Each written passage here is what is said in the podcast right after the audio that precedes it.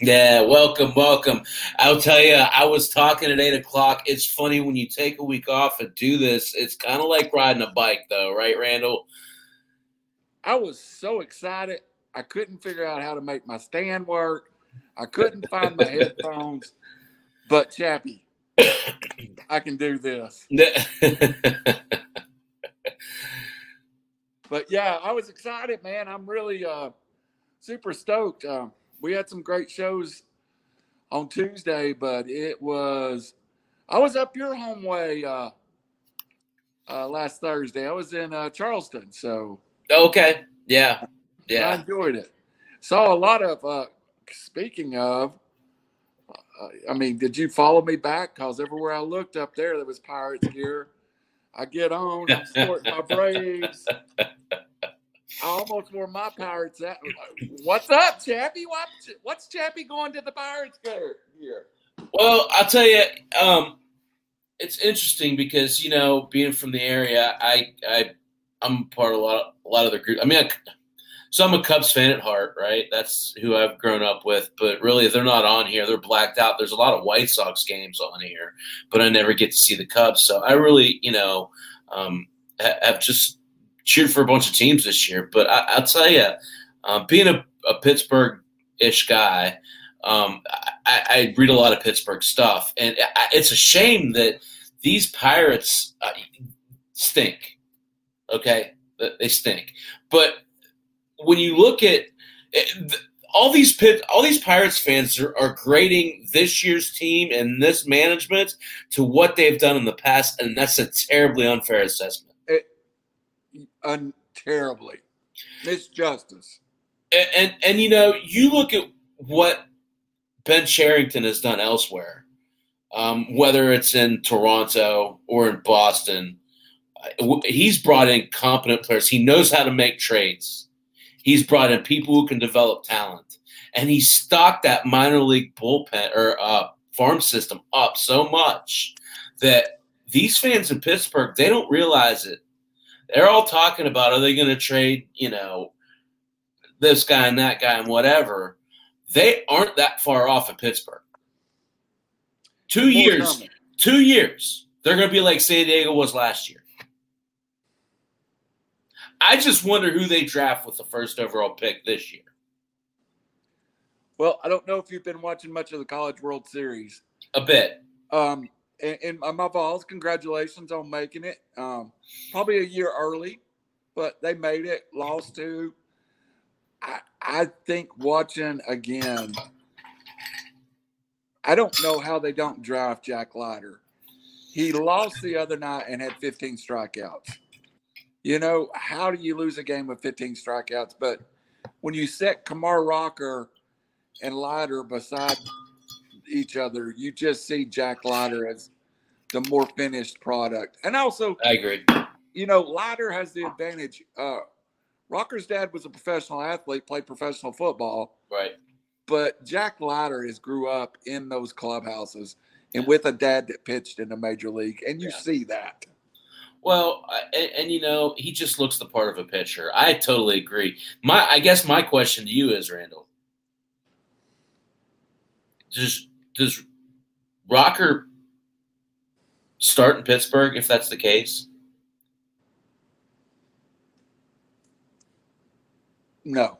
Oh God, yeah. I, it's a tough question, right? It is. Um, and I don't know uh, Jeff, you can correct me. Uh, I know Horner started up with the big club in '79, and, and, I don't know if anybody since then has went straight from from college World Series to to the starting everyday lineup. Um, That'd be something tough, you have to ask my dad, buddy. It's a. I'm, I'm trying to channel him. I'm not there yet. I, I, you know, that's the sad thing. I'm better in the 70s and 80s baseball than I am probably uh, today's uh, until we get to Shohei. Uh, but and you know, you talk a lot about the Pirates, and I don't know that if Mike Gonzalez, it my favorite prospect, uh, Nick, Nick, Nick Gonzalez, yeah, uh, because excuse me, I watched him at Florida so much. I, I you know, Florida's our arch enemy. We just fall in love with watching other players. Nick Gonzalez at Florida was unbelievably good, and he's about the fourth prospect in that organization now. You Yeah. know, Can I give you a comp? And I want you to know. I want you want to know your thoughts on it. Neil Walker. Very similar. That's that. Yeah. that is um, that is a very good comp. Um, Yeah. might not be elite defensively, but very good defensively. Turns a good second. Uh, turns a great double play if I remember from Florida. Um, and More plus- gap, more gap power, but he can take it over the fence. Yeah, yeah. Um, the one thing about those college infielders, um, I think the game almost slows down for them at one point because they've had rockets hit at them for three and four years with those off the bats. Yeah, I mean, it's almost those middle infielders and quarter infielders. It, it's not hit any harder in the major leagues at them. look at Jonathan India, right? Yeah, absolutely. Good Yeah. point. Yeah. Um, so so yeah, I, it's interesting because um, I, I feel like you know. Okay, so what do the Pirates do with the trade deadline? You know, uh, there's a couple of pieces up there that I've heard about possibly moving, and I agree with you. Uh, Reynolds is not one. No, Uh, Ke'Bryan Hayes is not one. right. But I do feel like they need some arms. If you've got a couple of pieces to go out and add some nice mid-level arms that are maybe a year or two away from the majors, Double A level, right? yeah, you go you go find one of them and get get you know because the they're definitely uh, it's very similar to Toronto, and I feel like the there is all the bats in the world need it, but they're going to need some arms at some point, and uh, to get where they want to go. So if you could go out and move someone and get a nice double A arm, I think you do it. I, I so who's someone? Uh that's the tough question. Uh, maybe you can move one of the mid mid middle infielders. Um, maybe you can move someone in the outfield. Um, I know it's not Reynolds, and I know you're looking for exact names, No, and I don't. So Adam Frazier's having a great year, right? A, Yeah. a phenomenal year. And and what's the other shortstop they have that's not O'Neil? Eric, Cruz? Eric, Erik Gonzalez. Yeah. He's more of a defensive type guy. He's never really gotten. So for me, Adam Frazier should bring a king's ransom because he plays second base. He plays the outfield. He could play, I think, left and center field. Um, he- he's one of those guys that, and he can hit at the top of the order. If you're a contending team and you're wanting a spark plug type bat, Adam Frazier has played himself into quite a nice bounty for the Pittsburgh Pirates. And you were discussing one of the hottest teams in the major leagues that I think Adam Frazier would be a nice addition to. I think Adam Frazier would be a great addition to the Giants. Absolutely. I- I- Absolutely. I, I, mean, and and and um, matter of fact, I'm just we'll get to the Giants later, I'm sure, but I'm just amazed at what they're doing out there. But uh, I also I'm interested to see what the Braves do. Are the Braves? They're kind of in no man's land. They can't really be a buyer and they can't really be a seller. Yeah. Well, some of the prospects have let them down. Yeah, I mean, um, it looks like um, it's kind of a train wreck in Atlanta right now. I love the Braves. I still think I think last year they were a year away. I think they took a step back this year, but definitely an off season that you've got to evaluate. Decision making. Yeah, um, you've got The Cubs, the Cubs did it for three years straight when they had all that talent, and, and I, I said it at the time. You're in the same boat, buddy. It's very similar, Yep. except for the Cubs won a series. The the one thing I'll say about the Braves is they still have a great young core. Absolutely. if you could figure the rest of it out. Um, and I feel like figuring the rest of it out starts and end with uh, pitcher three through five in the back end of that bullpen, um, and and the future of Ozuna. What what is the future? Is if if if we don't Uh, yeah, have a clear point by I don't think there's a future. I don't think there's a future there. Uh, I here's my here's my question to you, and I'm asking this in all seriousness. Kyle Wright a part of the future? At some point, either this August, September, we find out the answer. I, I, I still think they have one more, bring it up, give him a full show. Uh, right now, no, he's not. Um, unfortunately, because I think he's the one arm that can help that team immensely if he ever figures it out. And and Chappie, I don't know why he hasn't figured it out. He was as dominating. It's it's it's command. I- it's command. That's all it is. I'm beginning to ask myself, and I'll ask you this, Chappie. Hey, Rich, um, do the Braves have a problem with their pitching staff in the minor leagues? To me, it, it appears we do. The development's not there. Absolutely. Yeah, absolutely. There's no question. It, there's there's a clear gap there, I feel like and, and it's been pretty consistent. Um, you know, they kind of got lucky because Ian Anderson is so talented. He kind of slipped through the through the cracks a little bit, but oh, case by case by case. well, Um, it, it feels like the pitchers that came up uh, ahead of this rotation exactly. was a little bit more developed than this rotation. Mm-hmm. Uh, Soroka, Anderson. I think it, if Fried's regressed, but I still think that he was. I agree. exception. I agree. A- And, you know, you look at that next tier, like you said. Um, how many guys have they gone through? Touki Toussaint was supposed to be this thing.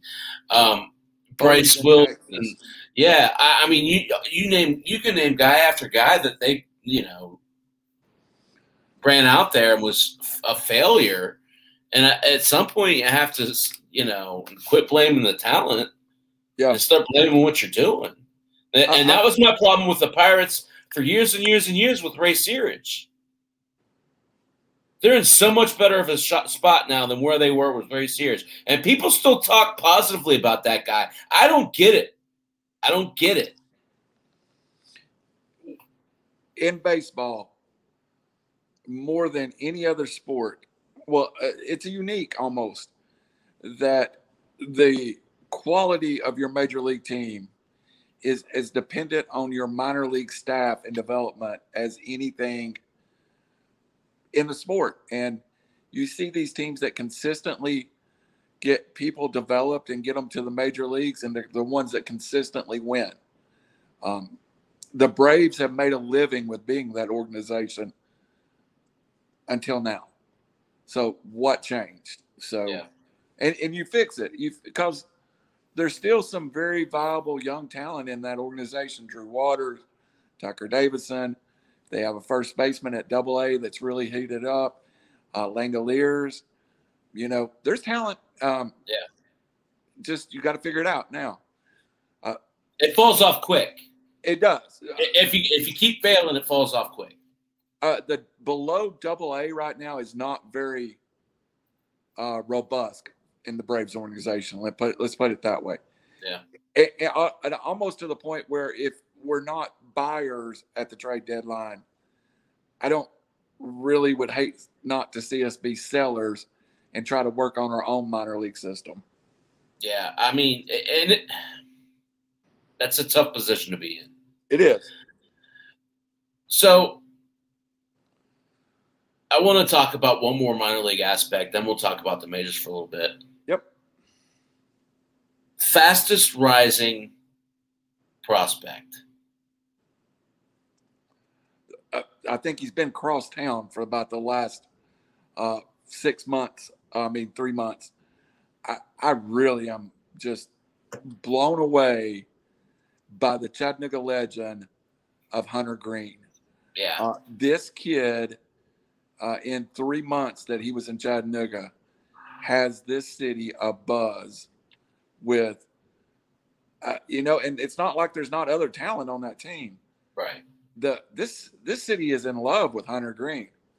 Uh, when you're talking about, we had just and you know we won't get political here, but we just had got our mask laws repealed. Uh, Nick Lodolo and Hunter Greene starts sell out, sell out. I mean, and that's we're a good little baseball city, but sell out, sell out. No, that's not that's not normally Chattanooga. We're a Yeah. we're about an 80% capacity crowd. So it's been really he's been great for our uh, our, our little town.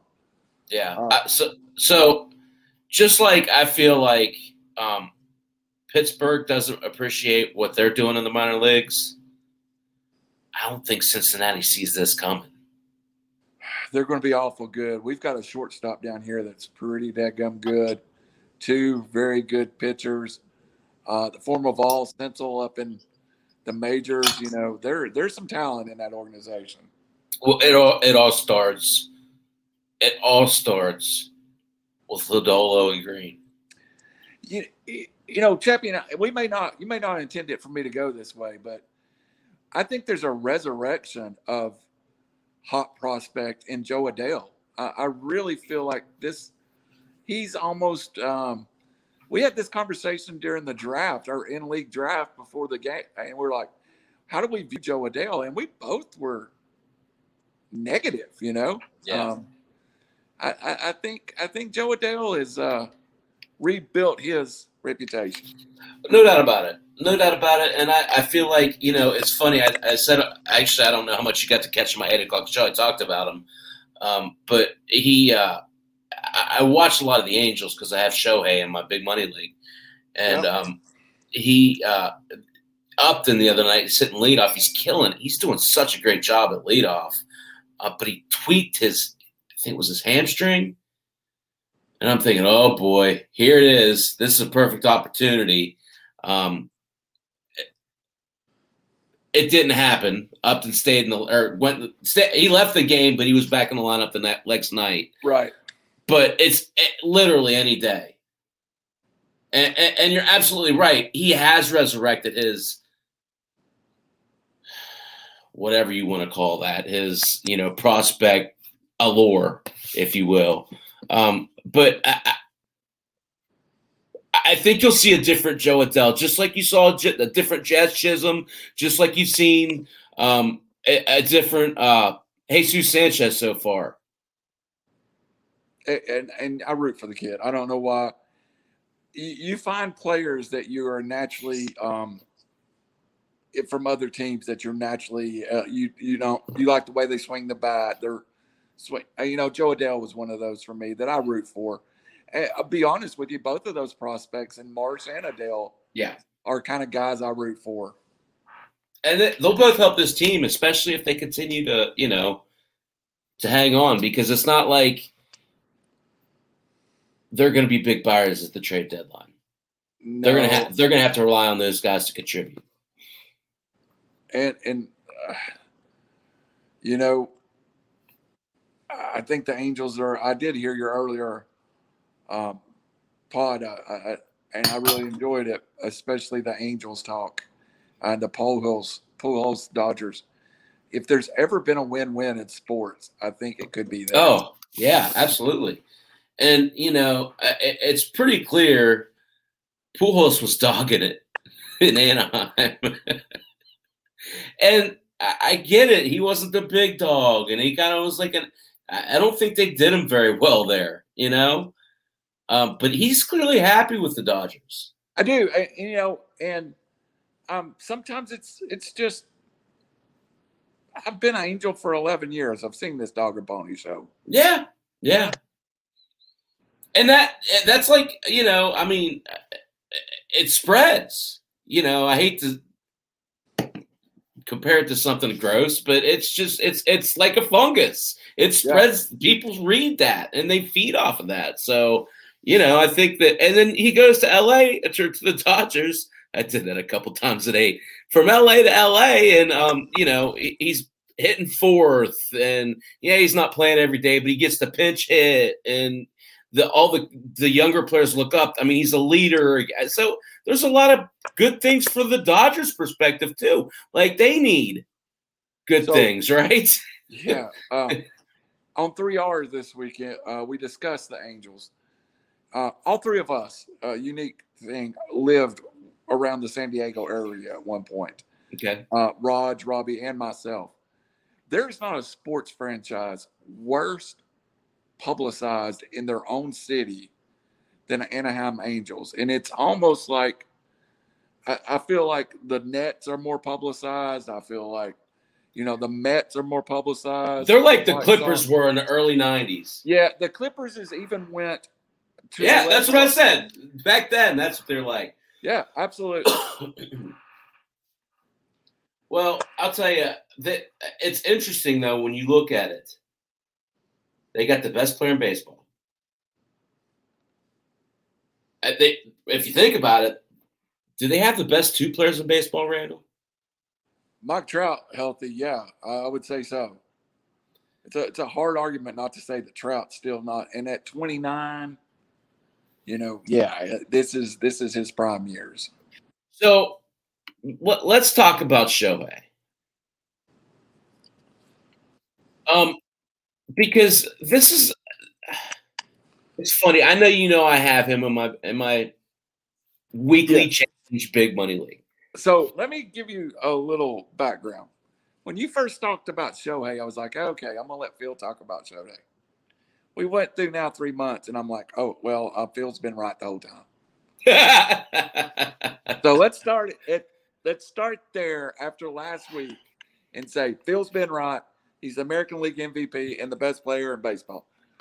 Okay, let's start conversation. Phil's been right, right about a lot this year. I'm not trying to brag, but we talked about Joe Musgrove. We talked about Jose Altuve.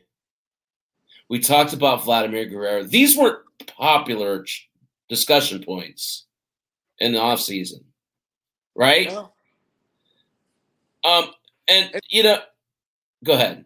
A lot of people were like me. They were uh, tired of the Ohtani hype train, but it's real. I mean, last week he won a game and had six home runs. Okay, what more could he do? So, you know, I'm a nerd, right? Yes. So am I. So a baseball nerd. Have you been to Baseball Savant and looked at his statistical breakdown? Uh, knowing that we were going to talk about it, I went not to there, but I did go to Baseball America and look at a lot of the. I, So- I, I actually uh, am. We have a segment on three R's, bet your nuts, and I actually lost on him this week pitching. But Yeah. I, what caught me more than anything was uh, strikeouts. I, I never Oh. dreamed. I never dreamed he would have struck out as many as he had. It's such a great point. So he's only eligible at DH in my Yep. weekly league. Okay. He's eligible eligible at DH or pitcher. I could play him at one or the other for the week. I played him at pitcher for the first month and a half of the season. Um, finally cut ties on Jorge Soler, moved him over there, and he's been hitting ever since in our lineup. Yeah. This week, I'm wanting to make a jump. I've gone from 12th to 3rd in this league, by the way. Okay. I'm wanting to make a jump on the pitcher side, right? So I move him over to pitcher. I pick up um, Bobby Bradley.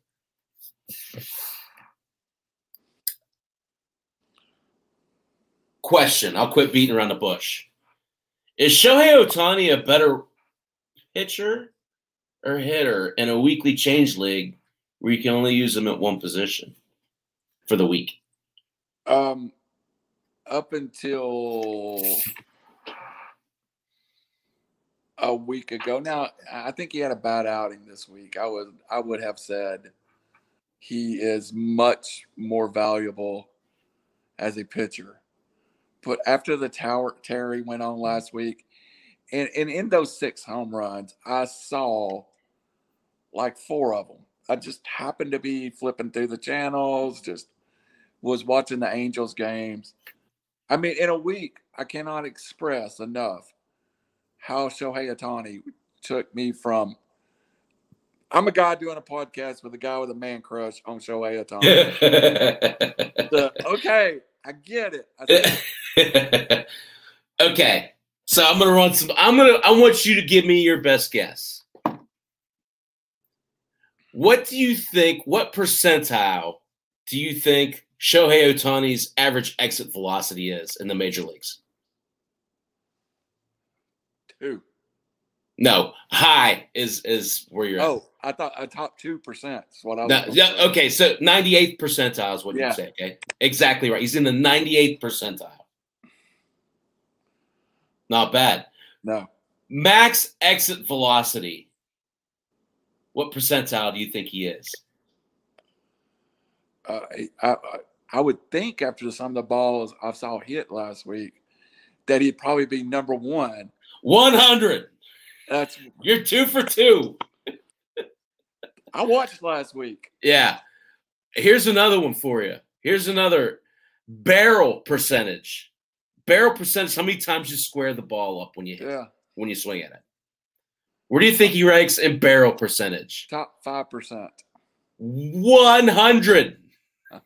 Uh, I was going to going to break away from that. No.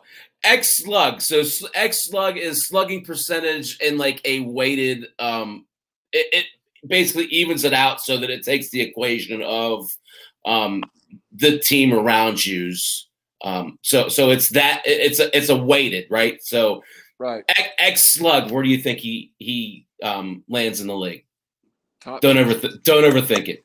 top top two percent. 100 this is this is what i'm talking about and I, i'm being silly i get it one thing i do want to make point of because i do think it's important and i'm not going to make big show of it but i i do want everybody to understand we're talking about a guy that's six foot four and he's in the 94th percentile sprint speed Uh, you probably know, but I was shocked to see that he has double digits in steals yeah yeah I- I- because I would assume they're protecting him a little more than they are. here's what's going on. Shohei does not swing at balls outside of the strike zone. He doesn't. He does not swing at balls outside of the strike zone, and he knows this strike zone very well. Okay. Yep. Therefore, what happens is these pitchers will pick, pick, pick at him. When Shohei Ohtani gets walked, he wants to make that a double. That's his trend. And he could steal 25 bases this year, Randall. So I heard um, a comparison that said if he didn't want to hit 50 home runs, he could hit 320 and 20 home runs. That he has that type of swing. It, it's just to me, he gets, he hits more and and he hits good pitches well. One of his home runs I saw the other day was a slider Mm-hmm. inside corner he turned on that most people would have missed. Yeah. So to me, that's, I guess it's one of the things that I watch. You know, are you a, do you just hit a lot? When somebody makes a bad pitch, you hit it hard? Or can you take a good pitch and hit it well? To me, Ohtani takes a good pitch and hits it well. Ohtani to me is the closest thing we have to Barry Bonds. Ohtani might see one pitch for a whole game, and he could put it in the field in the outfield over the wall. I actually heard the comparison to Stan Musial, so that's high cotton. I I don't know. I, I I feel like I've been trying to overstate this this entire time, and I failed miserably at it. He is as disciplined a player as I've ever seen. And his talent is unmatched in the 46 years that I've been on this earth. I've never seen a player do the things that he can do. And I don't think I ever will. And he's still, what, 27? 26. Yeah. So, Probably not to his prime yet. absolutely not. He's not to his prime yet. He's only been state. This is he. This is his third year stateside. He's just still. Uh, I was good. I was to say something stupid. Uh, we're talking about a guy who could be. Here, here's the thing that people don't realize, Randall. He's rope doping us on the mound. You realize that, right? Right. You're only seeing Shohei Ohtani at 80% on the mound. I'll say that again. You're only seeing four fifths of Shohei Ohtani on the mound right now.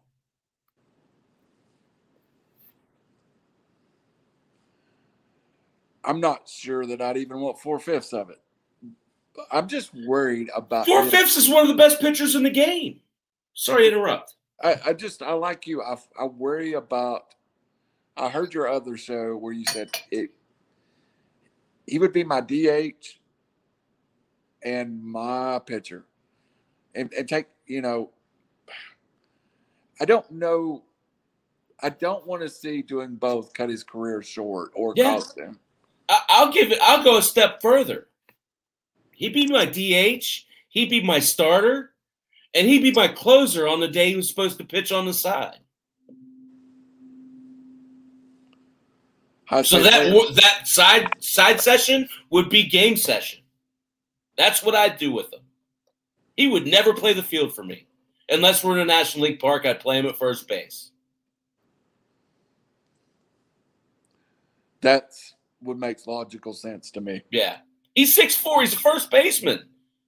Let him run. Let him do all that other crap. I'm, I don't want to hurt. I don't want to hurt my my assets.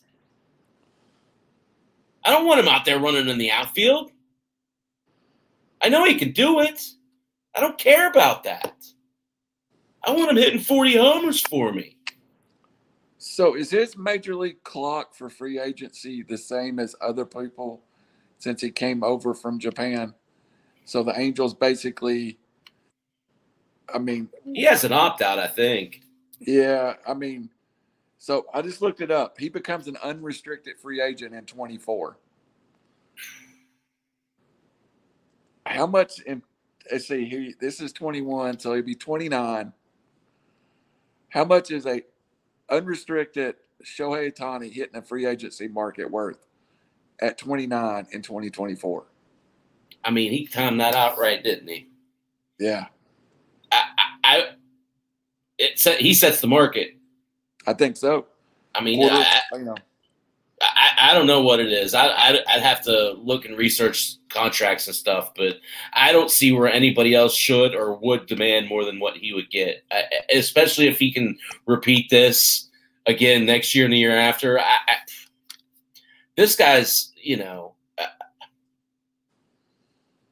yeah, I, I, don't want to get too ahead of myself with it. No, but you got to start thinking about stuff like the Patrick Mahomes contract you know, half billion. That's where my head was. Yeah, that's where my head was. Half I mean, you you you think about you think about what he's good at, which is everything. but pitchers, he, he's not even. He's still two or three years off from blooming as a pitcher. Yeah, pitchers pitch until they're forty, and with his long arms, he could hit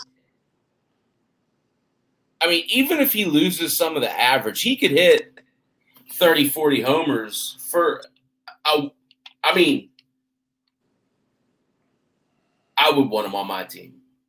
He's costing the Angels a, a, a whopping three million in salary and three million in luxury. Jeez. A five point five million next year, plus a three year, so eight and a half. Arbitration eligible in twenty three and then unrestricted free agent in 24. I, I best value in baseball, without a doubt. Well, one of them. You guys got a pretty good value. Well, yeah, but we did pay him. Yeah, yeah. Yeah, he's making what twenty million. So yeah, but still, yeah, you got an extra like five years of right, right for that. I, I just I think it's interesting, and you know, I, I just I, I, I like that Joe Maddon. I, I I want to be careful with my words here. I like how Joe Maddon has handled Shohei Ohtani. Uh, unusual that you would say that. Yeah. Um, I, I when it goes back to the Cubs, I I feel like Maddon got in his own way, but I feel like Theo and Jed got in their way his way as well. Yeah, I, I They mean, they all three screwed that up equally. I I think Joe Maddon's a good baseball man, and you know what I mean by baseball man. Mhm. I don't know if he's the slickest front office operator that's ever been, but on the field he seems to be a very good game player manager. He, I- he he thinks he is. He, fair enough. He thinks he is, and that gets in his way. He does have good ideas. I'm not saying he doesn't. I, I, I, I think he falls in love with personalities. Uh, I think that's a big part of his problem. Yeah.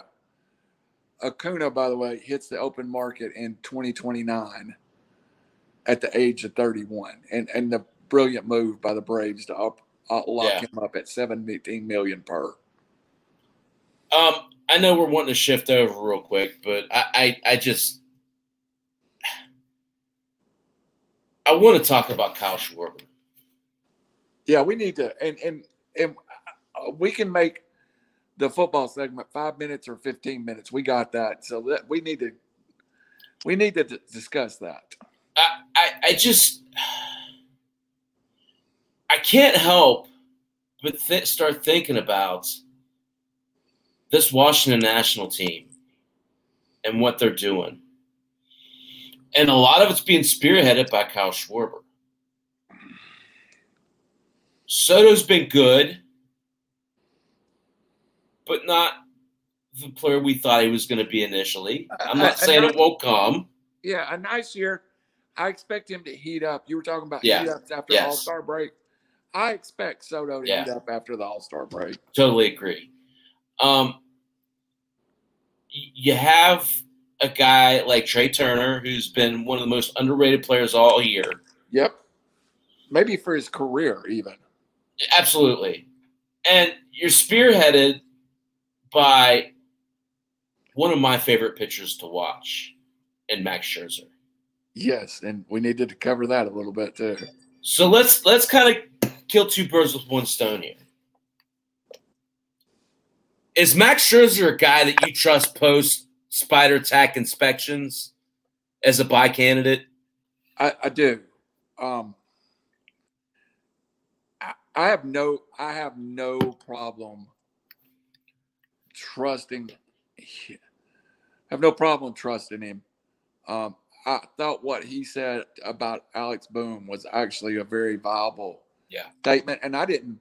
It was some people took it as negative. No, I it took wasn't. it as a positive that he's. Yeah. I said I. Basically, I thought Sherwood uh, was saying, "I don't want to beam anybody in the face with a 95 Exactly. miles an hour fastball. And, Yeah. You know, you've got to give me a chance to grip the ball." So Yeah, and, and- I'll tell you, I mean, you know, um, it, it was it was a really interesting exchange. it was almost comical at points. Uh, did Kyle? Did it look like he was going to his hair? It did. He did, It- he did. But I- look, here's the thing: you have to give. And I'm not taking I'm not taking anybody's side. You ch- that'd be like in our league. I say all of a sudden, oh, we're not having a playoffs. We're just going to have the top team win at the end of the year. They changed the rules in the middle of the season. Right, right. And I've openly heard pitchers complain that this ball does not have the Grip. the grip, the raised seam. It seems Right. to be the big Right. problem. That there's a little bit of a lower seam in this year's baseball. That it, it's harder on the pitchers, and you know we we're on a pace to have the most hit batters in hundred years. There's some truth. Well, and the other part of that, I'm sorry to interrupt. The other part of that is you are in a game now where pitchers throw up. yeah, It used to be uh, every pitcher was down, down, down, down, down, down, Right. down. If you were up, you missed. Now pitchers are all about that line of sight, Yeah. and they like to throw the ball.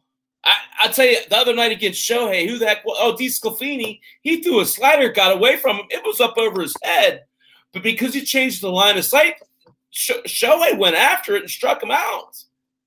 there is no more effective pitching, uh, and we saw it in the College World Series to some level.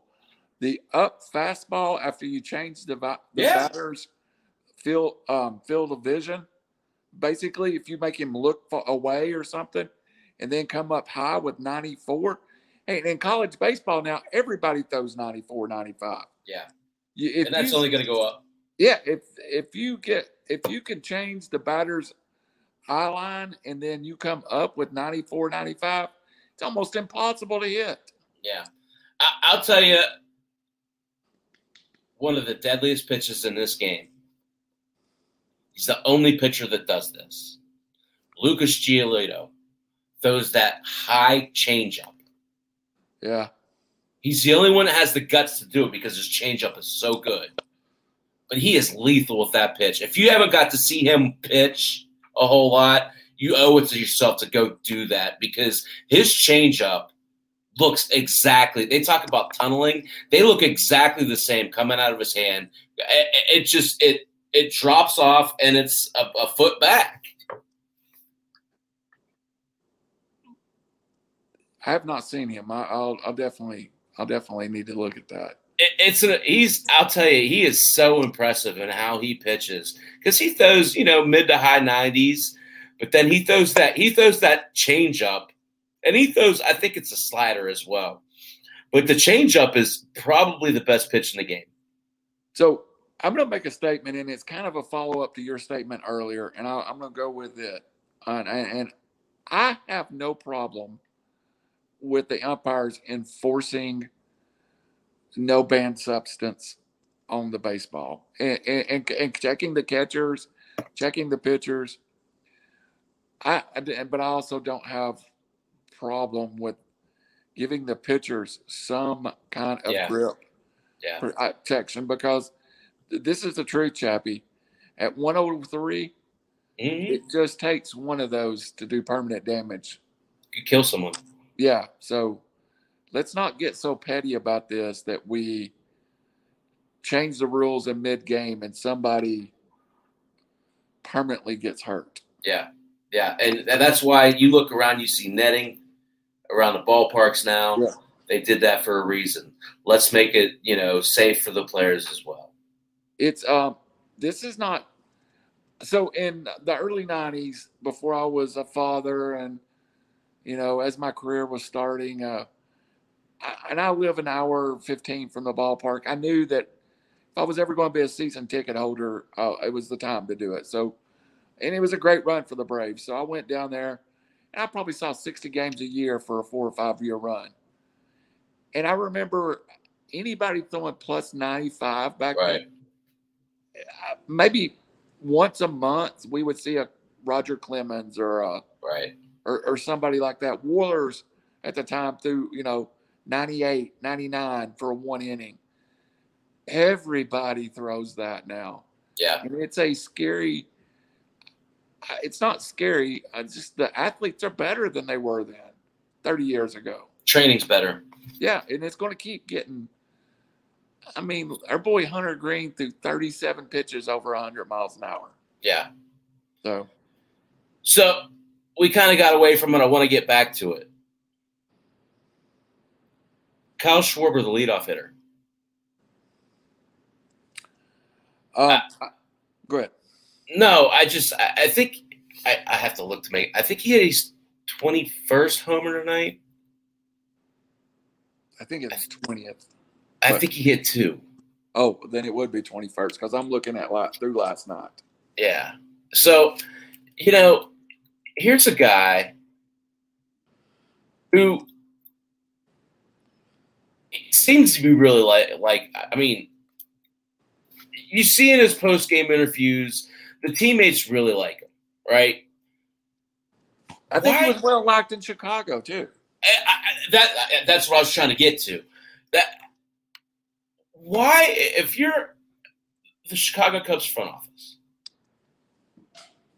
why would you just let a guy like Kyle Schwarber go? Complete bundle, if you're asking my opinion. I mean, it's one of those situations where I don't understand.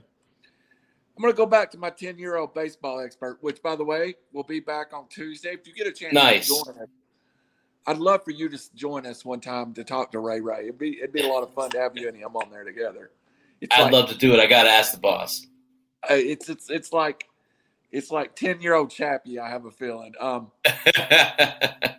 but Ray Ray said something uh, the first show of the year. He goes, man, they're going to miss Schwarber. He said, yeah. And he said it so appropriately, and I think it was true. He go, and, and, and it's in 10 year old terms, but you think about it, he was right. What happened to him in the bubble last year is not the player that he was, is basically what he said. And right. he was like, right. He's not going to hit 188 in Washington. Is is he ever going to hit 320? No. But I mean, what 260s in his realm, 280s, maybe 270 is his top. But wow, he's really made Washington fun to watch. And he's not a guy that necessarily fixes that leadoff role, but I also thinks he's a guy mentally that 100% fits that leadoff role. So, so let me. You set this up perfectly. He did have two homers tonight, by the way let me propose a hypothesis to you. I don't know if you've noticed Victor Robles' performance lately. Right. Yeah. Yeah. I, for some reason, people keep offering to trade him to me. I don't know why. Um, I, I, tell you, you're still not seeing it from a batting average perspective, but what you're seeing him and I was reading today, this is a really good point that they made. He's working in batting practice. He's told the batting practice pitchers to pitch on the edge. Right. Because he's trying to work, you know, he knows that if he gets on base, he can steal, he can contribute there. And if he gets on base, the Nationals want to move him up to the leadoff spot. So you take everybody. So you take Schwarber, Turner, Soto, Bell slash Zimmerman, Gomes, Castro, all the way down. Scoot them down one spot. What does Schwarber look like as a two hitter right behind Robles? What does Turner look like as a three hitter right in front of those two? Uh, maybe the more natural fit for Turner the whole career has been that old and I think Schwarber would, um, you know, he's a career. So when I use this term, I use it in the most complimentary way I can. He's a professional baseball player. Yeah. And, and he knows when he's in the one hole what his responsibility is. When he's in the two hole, he may, you know, and not everybody is that. I, I, Freddie Freeman is a professional baseball player. You know, these guys just understand the game he's another one of those players who knows the strike zone very well and is not afraid to take a ball out of the zone and take his base. And uh, it, that will make him a better hitter. On, and uh, it's not dissimilar to Austin Riley sitting down for the last two years and saying, "Pitch me outside, pitch me outside. I got to learn how to handle that ball. He's now hitting 280 with 12 dingers, you know. Of all the things that's went wrong for the Braves, that's the one that's went right. So And there's no way they trade him. No, none. No way. I saw an article the other day that said that. I'm like, no, that you clearly don't know what you're talking about. I think um, you may see uh, you you you might see them move Swanson. I'd hate to see that, man. But that, he's really played well after starting slow.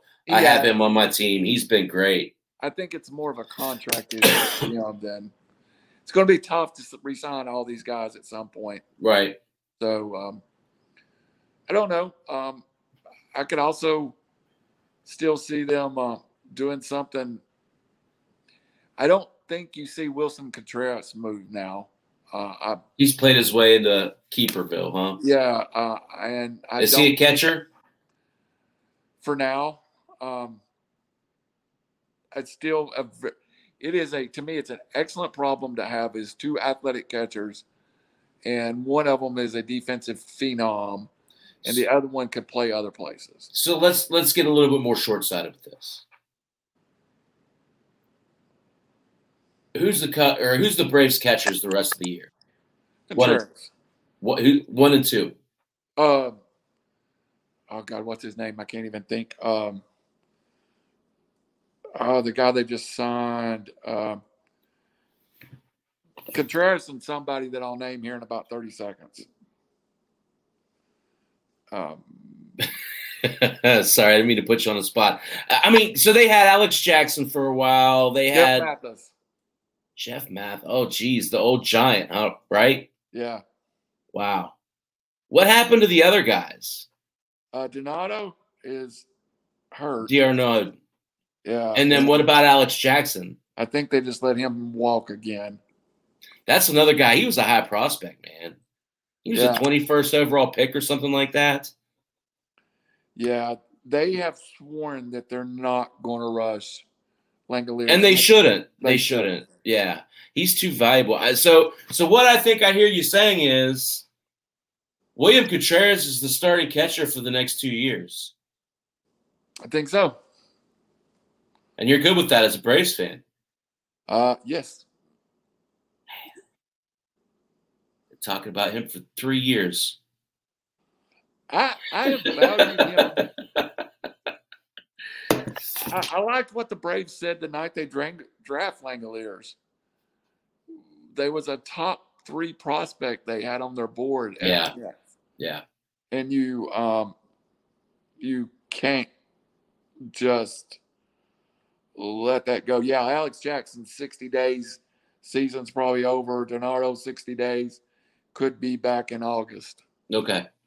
Uh, Well- depth, depth chart right now is William Contreras, and they have brought up a Kevan Smith at this point. Oh, okay. That's um kid from uh I want to say Tampa Bay. yeah, I think so. Not kid. He's older. yeah, He's Yeah. yeah. So yeah, I, but ninety four right now. I tell you, I'm I'm I'm glad to hear you say that. We're we're in uh two catcher league in my big money league, and I had Tyler Stephenson as my second catcher. I, I picked up Zunino, which I'm ecstatic about. Um, but, but I had Tyler Stephenson, and I dropped him because Wilson, Wilson William Contreras was out there. So I'm glad to hear you saying that. I mean, I, I think I made the right move there. What do you think? I think so. I think I think so, and I think I, I, I, Travis d'Arnaud has a place on this team, but also by the time he's back, I don't know where the Braves are at and why Yeah. do you play him? Hey, Well, and I I think Contreras is a better catcher. He's a better offensive catcher for sure. uh, for sure. So uh, yeah, I I tell you, um, how much do you know about the Stephenson kid? Not a whole lot, You know, he played first base when Votto got hurt. really. He hit cleanup when Yeah, I Votto was remember seeing that now that you're talking. Yeah. We talked about it on the show. Yeah. Yeah. So you know, I mean, I had him, and I'm like, but then Votto comes back and just really playing well. so Well- kind of shot that theory in the water and sneaking in there a little bit, you know. I spent, I think, eighteen dollars on Contreras Yep, in our league, Yep. and I told you at the time it's I good did. value. I said, I, I know I overpaid, probably paid uh, ten dollars more than I had to, but I just picked up my catcher for the next three years. You know, Yeah. Yeah. maybe even longer. Hey, you never know. Does somebody come along and offer the Braves the house for Langeliers? I mean, you move him if they do. Uh, if you get a top level arm and a another player, and you know, or just one of those. The one thing, the one thing you can never have is too many catchers in your organization. You know who makes sense to make that move, Randall? Who's that? The Pittsburgh Pirates.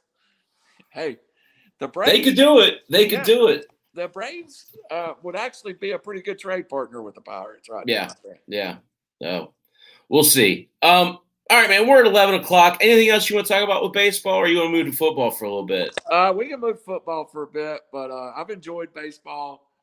Uh, uh, you know, we didn't get to talk. I didn't talk any baseball, but before we jump, shout out to my Atlanta Hawks in the Eastern Conference Final. It's at least fun to watch basketball right now for me. Haven't watched any of it. Um, you know, I, I haven't watched any of it. The Phoenix, the Suns were on tonight uh, between shows, but I was hanging with the wife, so I didn't really get to watch it much. But I, I you know, kind of shit for Jevon Carter, but the, he's not getting to play, right? So Yeah, um, and, it's, it, it's fun, Chappie, for no other reason than the four teams that are in there are the Clippers, the Suns, the Bucks, and the Hawks. We're going to have a different looking fi- finals this year, and I'm gotta love, gotta love that. Yeah, I, I think one of the problems, and we talked about it on 3R, is that if it's not LA, Boston, Chicago based, the NBA doesn't do a really good job marketing. But you've got the 11th market in Atlanta and the 8th market in Phoenix. It, it's going to be fun. And, and I'm a huge fan. I'm a huge fan of, of of the Bucks team. I really I enjoy watching the Bucks, even though I'm a Hawks fan. So it, it, it's I've watched more playoff basketball this year than any year since Dr. J was in the league. So uh, I haven't watched a bit, man. I watch baseball every night. You know that, though. yeah, yeah. It's, it's, if the Braves were uh, a little better right now, I'd probably be watching baseball too. yeah. Um. So big news tonight or today tonight. Steelers cut David DeCastro and signed Trai. I forget the kid's name. Trai, help me out. Is it Turner? I want to say it's Turner, kid from the Chargers. But I I, li- I like the move. I'm Thomas. Trey Thomas. Yes, yes. No, Trai Turner. Trai Turner. Sorry. So I- I feel like that was a calculated move. I mean, from before the draft. Yes. Um, Trai Turner. I'm trying to pull up his uh, PFF profile. That's what I was getting ready to go do too. Um, he is someone that um, I, remember him being a good tur- uh, uh, guard when when I saw him play. I I watched him a lot last year because I had um, he, he's a very um. I, I- I can't pull him up right now, but um, if I remember correctly, he's a pretty good run blocker. Uh, I'm like almost there, of man. Hang on. One of those road warrior guys. So PFF has They've got it changed already. He's already gone. Huh. They charge they signed Matt Feiler from Pittsburgh. That's crazy.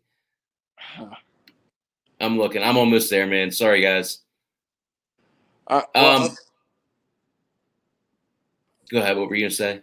I, I'm just looking through his game log. He played a lot last year. He's a good player. What the heck? I, I do remember this guy's story. Uh, he was an early second, third round pick.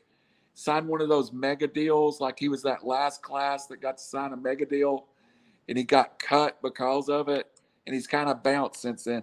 That might be a good pickup for the Steelers. Oh, I don't think there's any doubt it is. Uh, he was a beast at LSU. yeah. Uh, and you know, I- I think he steps right in and starts. It's spelled crazy. It's T R A I. Yeah. For some So reason, I can't. I, Can't I get don't him. have him on Pro Football. Uh, I got him on another list. Listed him as the 24th best guard uh, in the league. You consider there's two guards on each team. That would make him top 15 ish. Uh, yeah, pretty good. Uh, I'm not sure. Uh, uh, not sure why the Chargers, uh, the pack. yeah. I threw you a curveball, didn't I, buddy? Yeah. Um, was traded for Russell Okung. Um, yeah, I would like to know why the Chargers released him. That's because uh, they signed Matt Feiler from the Steelers. like that's why Matt Feiler start. Listen, here, here's what people don't understand. The Steelers were 11 and one last, or excuse me, 12 and one last year when Matt Feiler started. Mm-hmm. They were one and four without him. Makes you a pretty good football player. I'm not saying it's a direct result. I'm not saying he played he played both left and right tackle last year. He played the guard position. That's valuable when you have a guy that could play three or four positions along that offensive line, and he did a good job. Makes sense now, looking at the transaction. Yeah. All right. So, so but the Steelers still got out of that deal. They lost Feiler, but they got some flexibility, it looks like, in their offensive line. One of the things, and we'll move our tight end talk to next week. Um, I was going to challenge you tonight, and I had it drawn out too. We were going to go through each one of the Steelers' receiving targets before we rated oh. Freiermuth. Uh, because oh. I was shocked at where a couple of the places had him rated. Uh, and in the it's crazy, isn't it? Late 30s, early 40s. Um, and I was going to, we were going to go through the, the receiving chart, but I did it myself. And I came up with Ben Roethlisberger with a, a and considering it's a 17 game season, about a 5,000 yard season. And, and, and it gets, the Steelers have got weapons it's how many targets that's left over. Right. And there's not going to be a whole lot when you start putting it together. Um, Here's I'll here. Go, I'll tease it for next week. I have one betting my butt on it breakout candidate at tight end. Like move over top five, you're going to welcome somebody, and it's not Kyle Pitts. No, I would, I would, I would be surprised if you said it was. I have one that I think is set up uh, for a huge year, and it's because he's the best wide receiver on his team, and he's the best tight end. So I'll tease that for next week. I have him rated ahead of Mark Andrews. I have my guesses. We'll save it though. Yeah, yeah. He, little tease. He, here's the Pat Freiermuth caveat that needs to happen. Eric Ebron needs to twist an ankle early. yeah. yeah. If that happens, because we all know he's fragile Freddy. We all know that, right? Yeah. He's walking on toothpick angles. And maybe so, one of the best two or three athletes at the tight end position in the NFL. And the other part to that is Chase Claypool gets off to a hot start. Yeah. So if you're sitting with Freiermuth having to play at tight end, have to, and you got Claypool making plays opposite of him, defenses are going to roll, coverage is going to roll, and there's going to be a huge seam for that young man. And the plays don't have to be plentiful; they'll be big. Yeah, that's the thing. See, and I I was real high on Logan Thomas last year for the same reason. Yeah, right. But this year with with Curtis Samuels on that team, I actually think that hurts his production. Even though he's a, a wide receiver, I think they're tied in or they're they're they run similar routes, right? Yeah, they they're going to look a lot alike. So yeah. Um, I also I worry I worry about. Uh, I worry about Fitzpatrick and how much he loves the tight end because you know that's a. I'll give him credit. That's a wheeler dealer down the wheel field thrower. I expect huge things out of Terry McLaurin this year. Huge. Yeah. Talking, you know, thirteen hundred yard range would not fourteen hundred yard would not shock me. Now, is that out of necessity? Uh, I don't think so. Uh, so who who else? Who else do you trust catching the ball at the receiver position in Washington? Well, you uh, they did sign Curtis Samuel. I, I apologize. I, will give you that. Outside of him, though, Uh, is there anybody else that I, I know they had that? They added a guy in the third round this year. Can't remember his name. And the year before, they had a, a kid they added in the fourth round that was injured all year. Uh, when we do a Washington preview, I'll be a little more in depth. But I was reading their um, their rivals argue are they kind of said the same thing. Who's going to be the third receiver? And it was it's Logan Thomas. Well, so here's here's the point that I'm trying to make, Randall. Curtis Samuel is your third receiver. Yeah.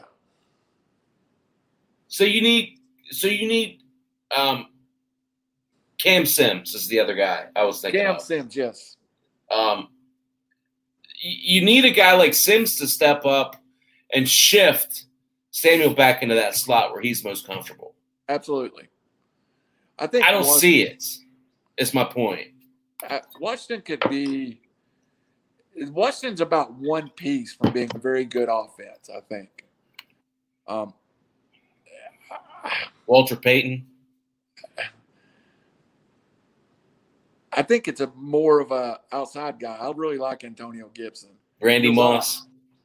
Yeah, it, yeah. Give me Randy Moss, and I'll take.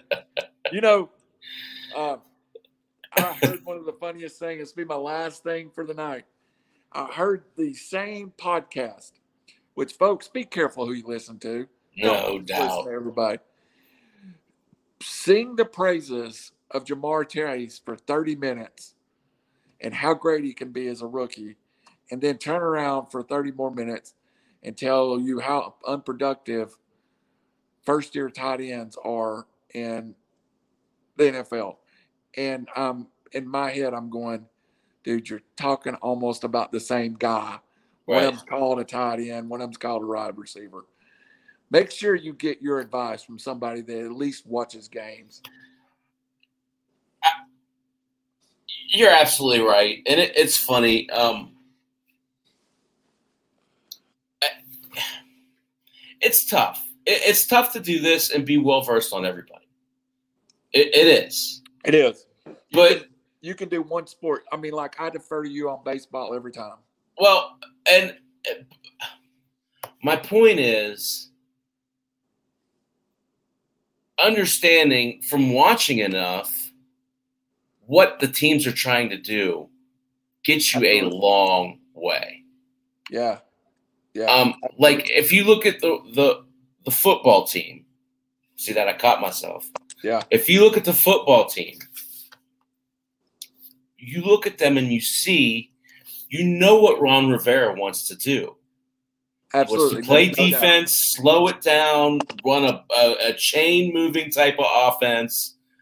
But he's built a little differently, right? Because, like you mm-hmm. said, Fitzpatrick wants to throw the ball downfield. Gibson's a, a pass receiving running back.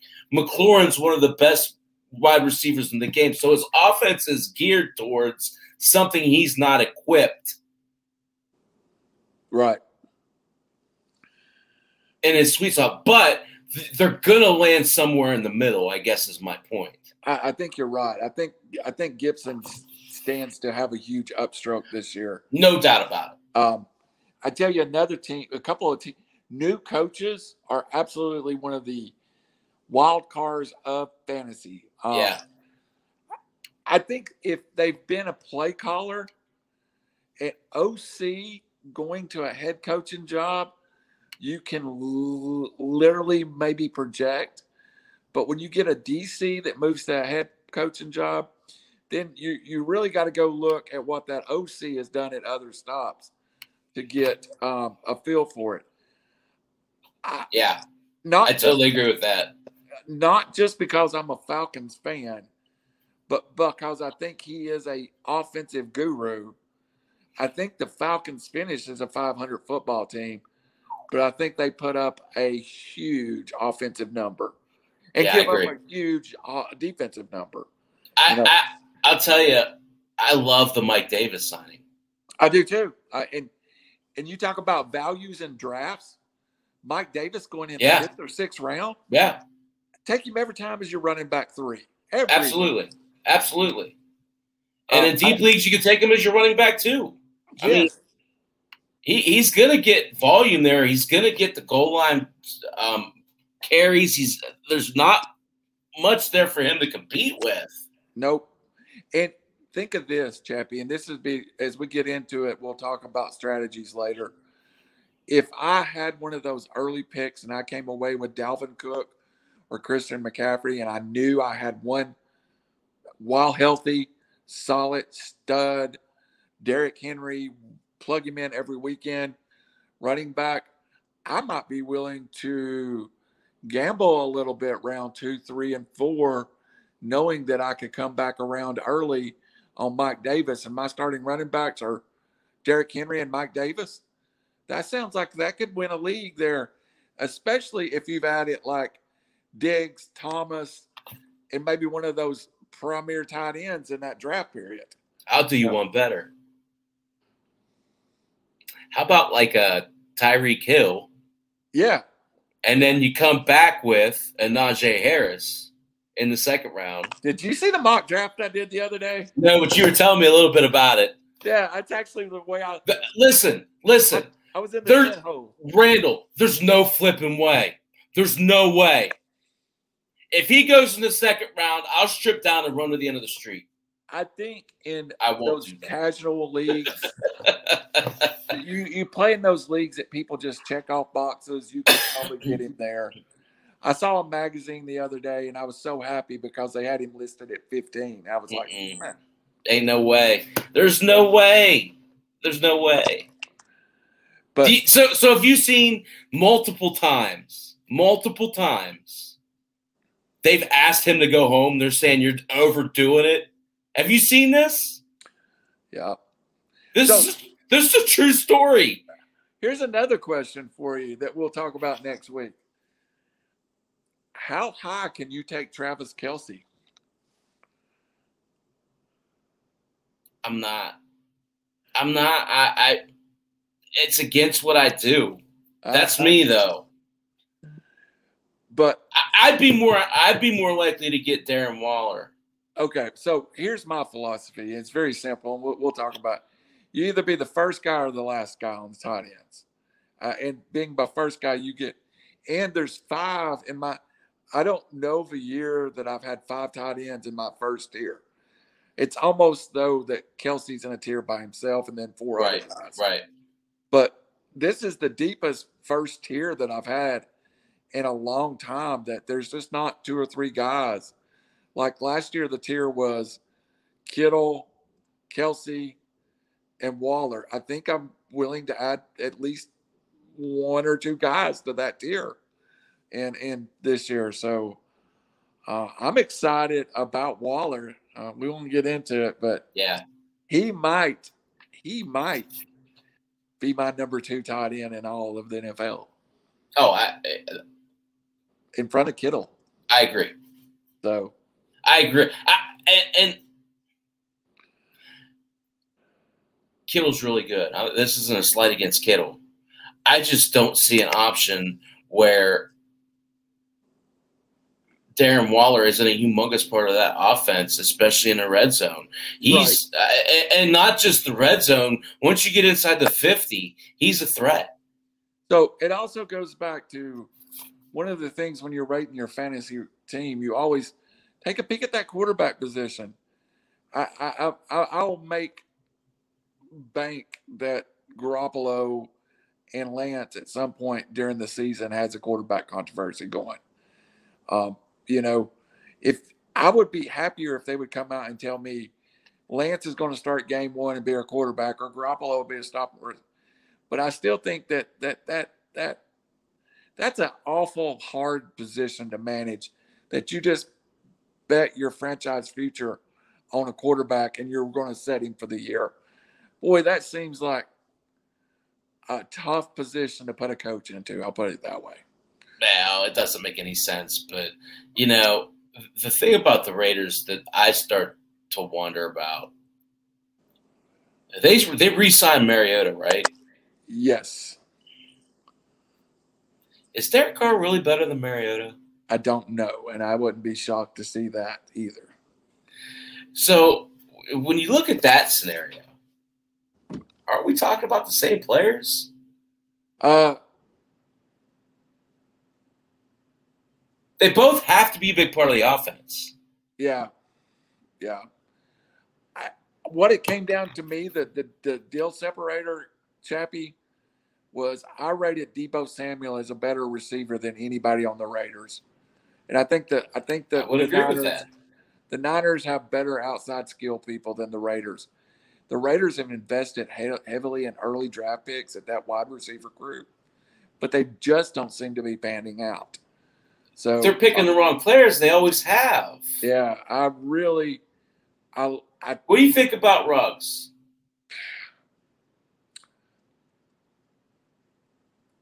Not my favorite Alabama receiver over the last few years. I just, I don't. We talked about it with minor league teams. I don't see progression from the wide receiver position in Oakland.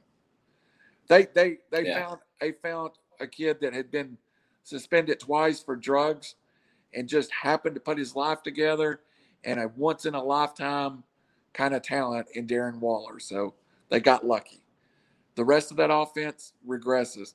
I'm not even sure if Josh Jacobs That was going to be my next question. is going to be the starting running back. You gave Kenyan Drake twelve million dollars to. Uh, that's that. Yeah, I, that's that. I don't understand that. so. I, I, at the end of the day, I think Waller's the sure thing in Oakland or Las Vegas this year. Right. It's interesting. I mean, you know, you go around and you start to look at these teams and try and see like what they're trying to do. Um, a team to me that seems to have their stuff together from the top down is the Cleveland Browns. They they seem to. They made a horrible hire two years ago, but they've got it straightened out. And he didn't do he didn't do a lot of damage to the program. Ke- Kevin Stefanski is one of the brightest young coaches in this game, He, he is. Um, I- and I he's. feel- Go ahead. I I feel the same as you, and I think they're uber talented, um, just everywhere. The offensive line is generationally good. Yeah, It's like mid '90s Dallas Cowboys good. Being a Steelers fan, I know you don't root for them, but being a football fan, if any city deserves a winner a little bit, it's the Cleveland Browns. I know you can't, but No, it's a good division. That division it is. better than I'd rather them win than the um, Ravens.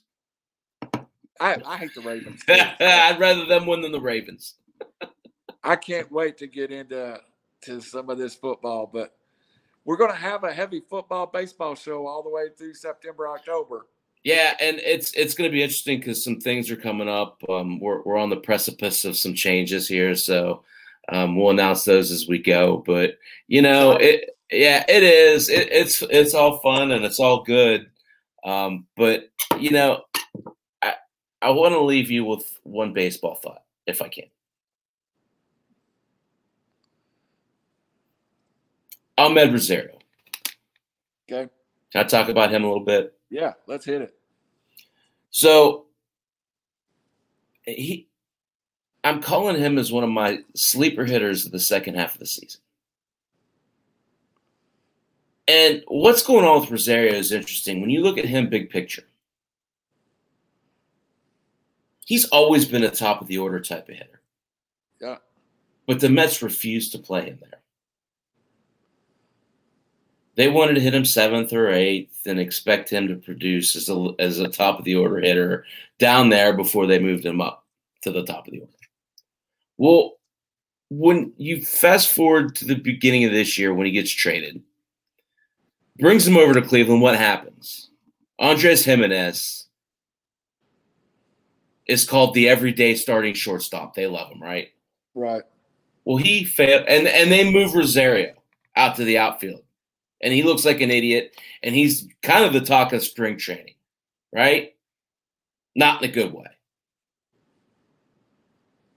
Well, then Gimenez fails, and then all of a sudden they have this veteran who just happens to play shortstop, playing in center field. They move him in. They put him at the top of the order, right where he should have been the whole time in New York. And all of a sudden, he blossoms. Is Amed Rosario, what what do you see him looking like at the end of the year, stats wise? You know, um, it's a pretty good analogy. Uh, Thanks. I thought of it myself. yeah, I mean, um, so he'll go into the All Star break. He's got what seven or eight home runs now. I'm looking it up right now. No, I don't think it's that many. He's getting a little hot. Let me see. Let me throw a number out. Can he get to 15 and 60 with 15 steals? Um,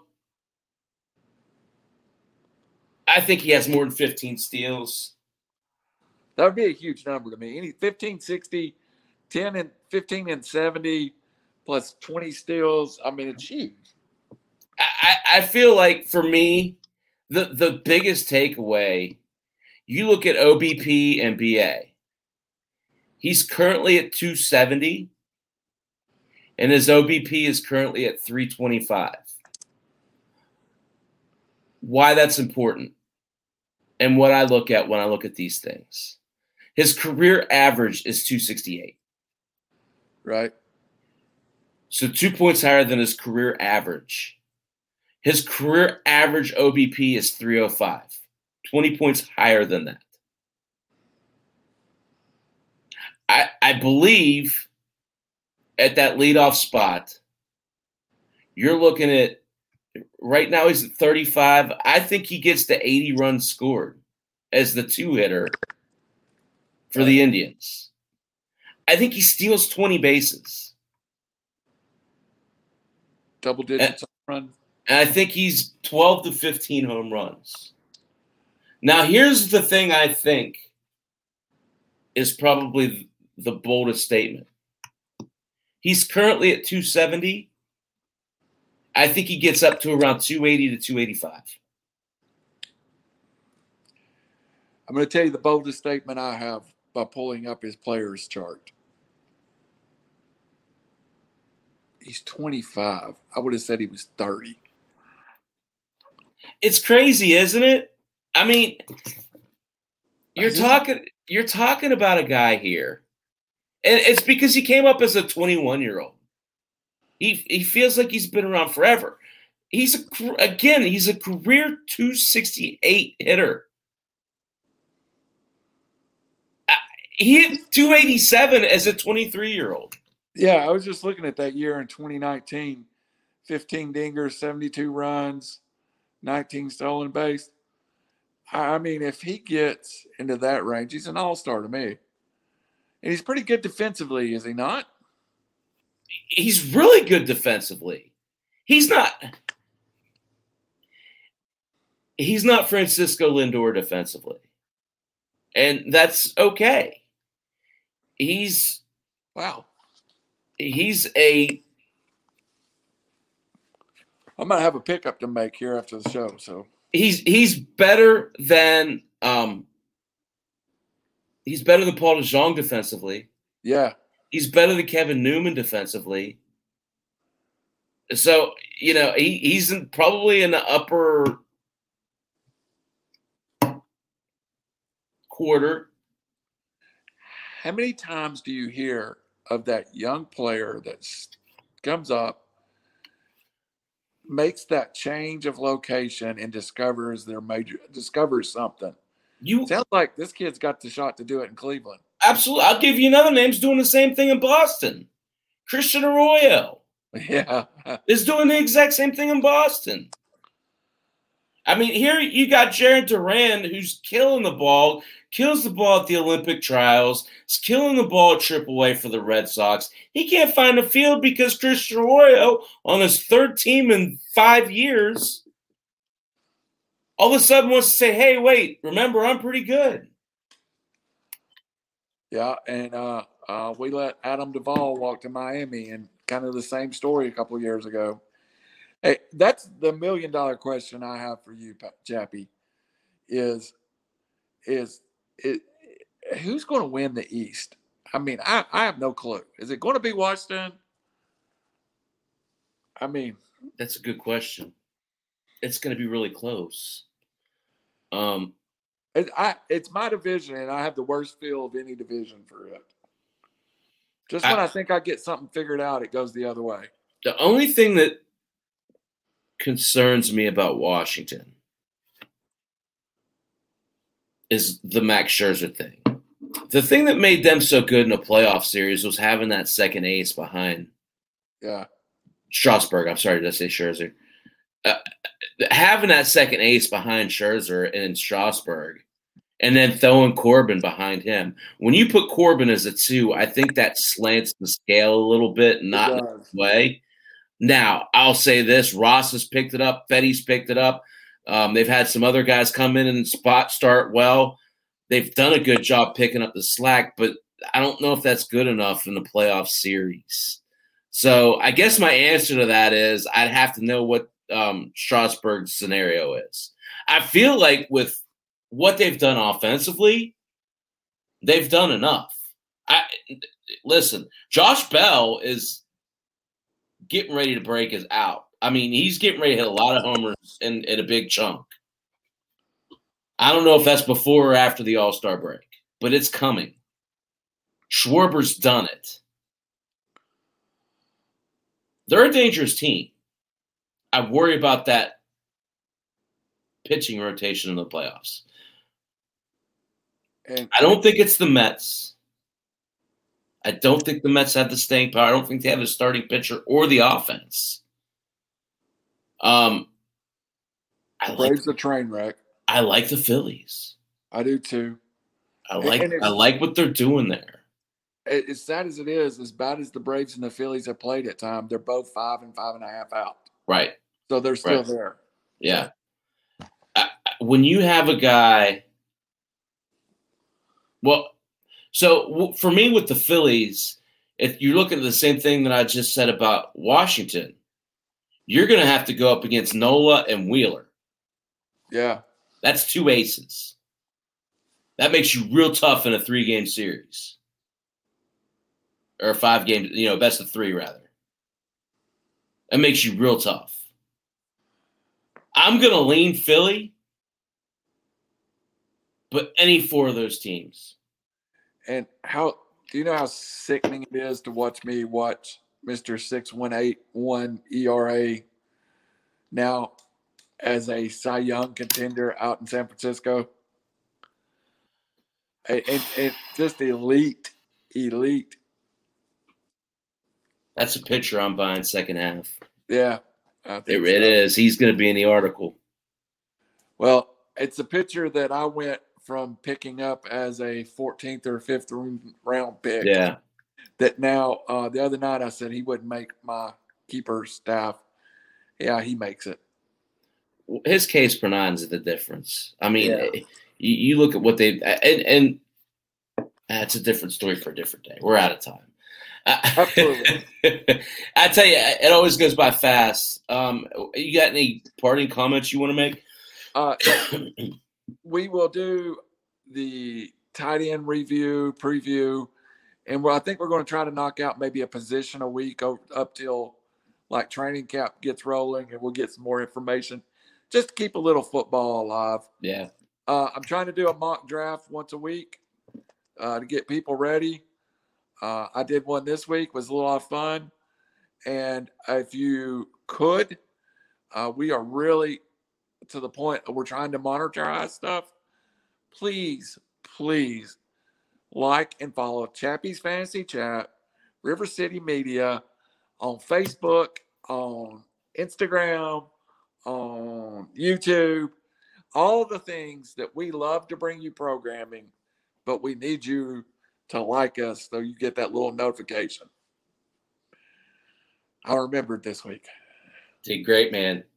Well, listen, we'll do it again next time. Um, until then, you got any questions or comments, feel free to hit us up. The other angle, Thursday nights at 10 on iLogic Media, Draft for Upside, River City Media, Chaps Fantasy Sports Group. Talk to you guys next Thursday. Good night.